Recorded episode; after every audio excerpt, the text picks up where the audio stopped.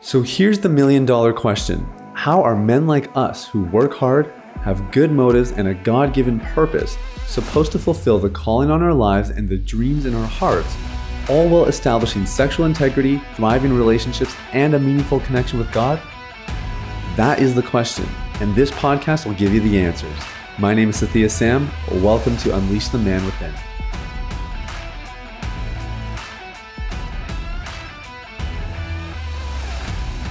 Hey, what's going on, everybody? It's Sathiya Sam here. Welcome to Unleash the Man Within. Thank you guys so much for listening. And a special thank you to those of you who continue to leave ratings and reviews of this podcast on your platform. Guys, it means the world. I love reading through them. And honestly, it just it just puts a big smile on my face when I see uh, how the podcast has been impacting you. So I want to thank you guys for that. And if you haven't already, but you are listening to the podcast, you're getting some value out of the things that we're doing here, then I want to invite you to do exactly that, to give us a listen, uh, to give us a rating rather, give us a rating and a review.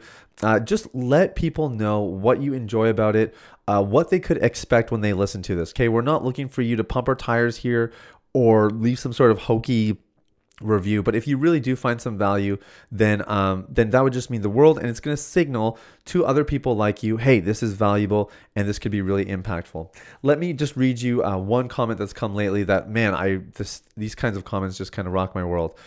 These podcasts have literally started changing my behavior and life I am in the middle of a separation, divorce, and am praying that me becoming a better man will turn this around. These have given me tools in which I know I now know the root of my infidelity and porn addiction. Thank you, Sathiya, for being so transparent and real. I hope one day I can report my progress and success report.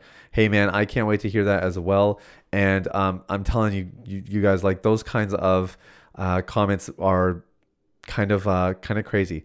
Um, so thank you. Thanks for just taking the time to write it. Those of you that have done it already, if you haven't, please, uh, you can leave a rating review on your major platform. We'd really appreciate it. All right, today we are talking about how to identify trauma from the past without fabrication. Really interesting subject and something that I have really um, spent a lot of time thinking about over the years.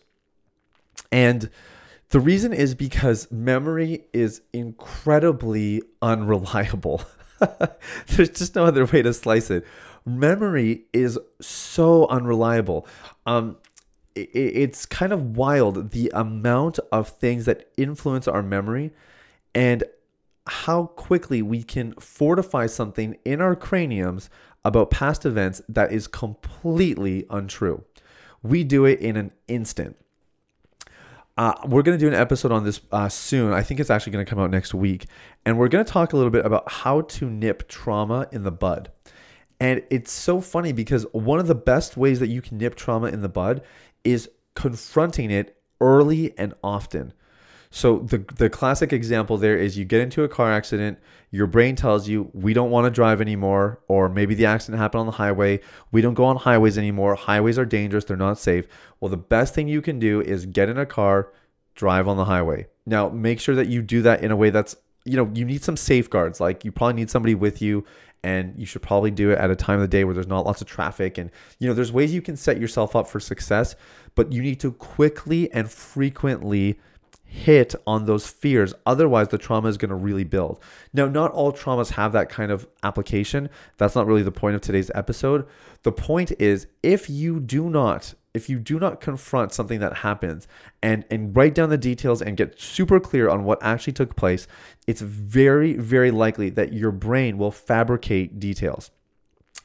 Now you might be thinking, Sathiya, that's a little bit of an overstatement. Don't you think it's a bit sinister? Yada yada yada. No, I do not, um, because I have witnessed this in my own life, and I've now witnessed it having just worked with so many guys who are going through their traumas and trying to make sense of it all. There is a, a very well known neurobiologist. His name is Dr. Joe Dispenza. And he said this this is a, a paraphrase, not a direct quote. He said, roughly 50% of all memory is synthesized because when a memory is initially formed, it elicits an emotional response. And our our desire to recreate the emotional response is often left with a gap, as in a gap in knowledge, a gap in details. We've revisited something. Oh, that's not as bad as I remember it, or whatever.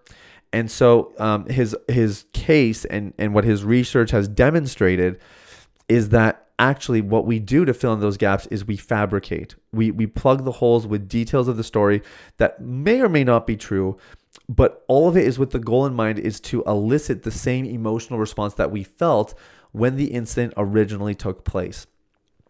And obviously I realized how like um, this, this could this is dangerous information because you could just take all this and say, well, then I guess my memory is useless.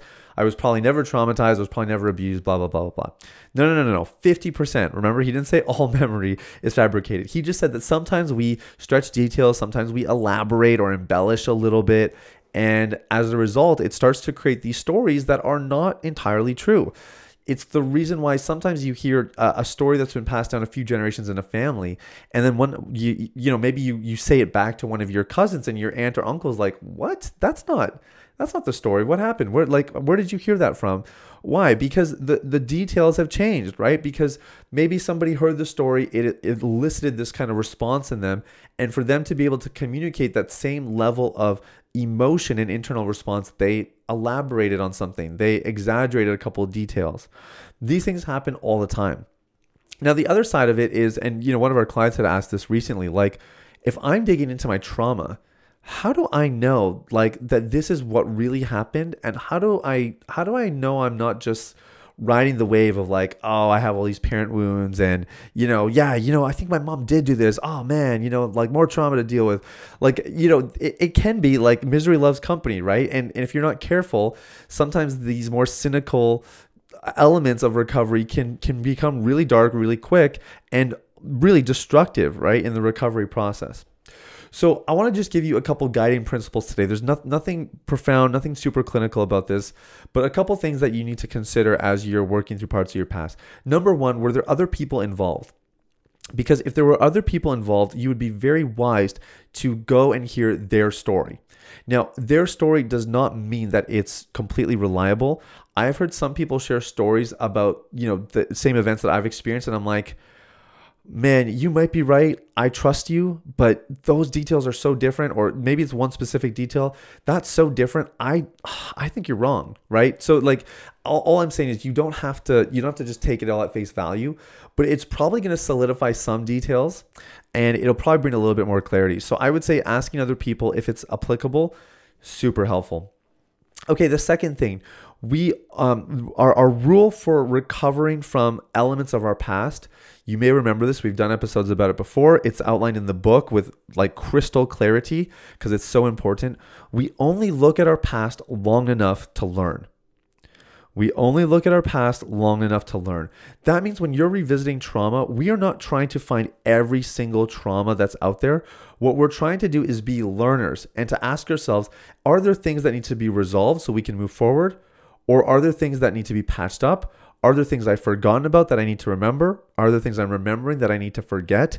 Like all we're doing is looking at it with the intent to grow and to learn and then to move forward. It, it must lead to greater activity, to greater motion in the direction that God's called us to to heal, to be whole, to be restored, and then to eventually step into the things that He's called us to. So that's number two. Okay, so number one is that we uh, we ask for other people to give us insights if it's applicable, if it's relevant. Uh, number two is we only look at our past long enough to learn. And number three, and this is a really important one, we want to give ourselves the benefit of the doubt. Now, here's here's the reason why. Okay, this is very important. If if the reason memories are created are inextricably linked with emotion and trying to create emotional responses, even if even if the memories are fabricated, even if there's elements to them that are completely made up or stretched or untrue. You and I can still pay attention to the memories. We can pay attention to how they made us feel, to some of the, the feelings and, and the emotions and the paradigms and perceptions that are attached to it, and we can work through those. Because that's where the real healing is going to come anyway. Like, if this is a police report, then yes, the facts matter. But if this is about you healing from your trauma, it doesn't matter what truly happened or didn't happen. It's more about your perceived reality and working through that perceived reality until you reach a resolution. So we want to give ourselves the benefit of the doubt to know that, hey, yeah, if we're pretty sure this happened, let's trust it. Let's let's obviously we'll ask around and we'll see if we can, you know, maybe get some more information to get some clarity. But the point is the memory's there for a reason And we would be wise to pay attention to it, to see what it's trying to teach us, and then to work through it and and allow it to actually become as uh, my friend Drew Broa likes to say let those those sad parts of our lives become our superpowers and that's what I would encourage you to do. So, again, it's a very broad subject. There's a lot more to this, but I hope this is going to give you at least a bit of a framework and some tenets that you can hang your hat on as you explore your trauma. And if you are doing that, I just want to say kudos to you, man. Well done. It takes a lot of courage to even reach that stage. You'll be so glad you did. Make sure you're doing it with a professional, somebody who can actually guide you through a process, whether that's a coach like myself, it's a therapist. There's lots of people out there who can help you. But the more support you have, the more effective you're going to be, and probably the more quickly you're going to work through it as well. So that's everything for today, guys. Thank you so much for listening. Have a fantastic day. We'll talk soon. Bye bye. Hey everybody, it's Sathiya again. Thanks for listening to Unleash the Man Within. I wanted to take a quick moment to let you know about a free ebook that I wrote for you called The Ultimate Guide to Porn Recovery. It provides a basic framework for the recovery process and a few of my top tips completely free of charge. You can get it now at www.ultimaterecoveryguide.com. That's www.ultimaterecoveryguide.com. Now, if you've been impacted by the podcast and you want to show some support in less than 60 seconds, there are three ways you can do that. First, you can leave a rating or review on your podcast platform. This lets people like you know that the content here is valuable. Secondly, you can share this episode with someone in your life that might benefit from the content. If you're passionate about helping other people experience freedom and success in their lives, this is one of the easiest ways to do that. And lastly, you can subscribe. I personally only listen to the podcast that I subscribe to. If you're seeking daily encouragement, guidance, and insight in your recovery journey, I highly recommend subscribing to Unleash the Man Within. Thanks for listening. I look forward to connecting with you very, very soon. The information, opinions, and recommendations presented in this podcast by Sathiya Sam and his guests are for general information only and should not be considered medical, clinical, or any other form of professional advice. Any reliance on the information provided is done at your own risk.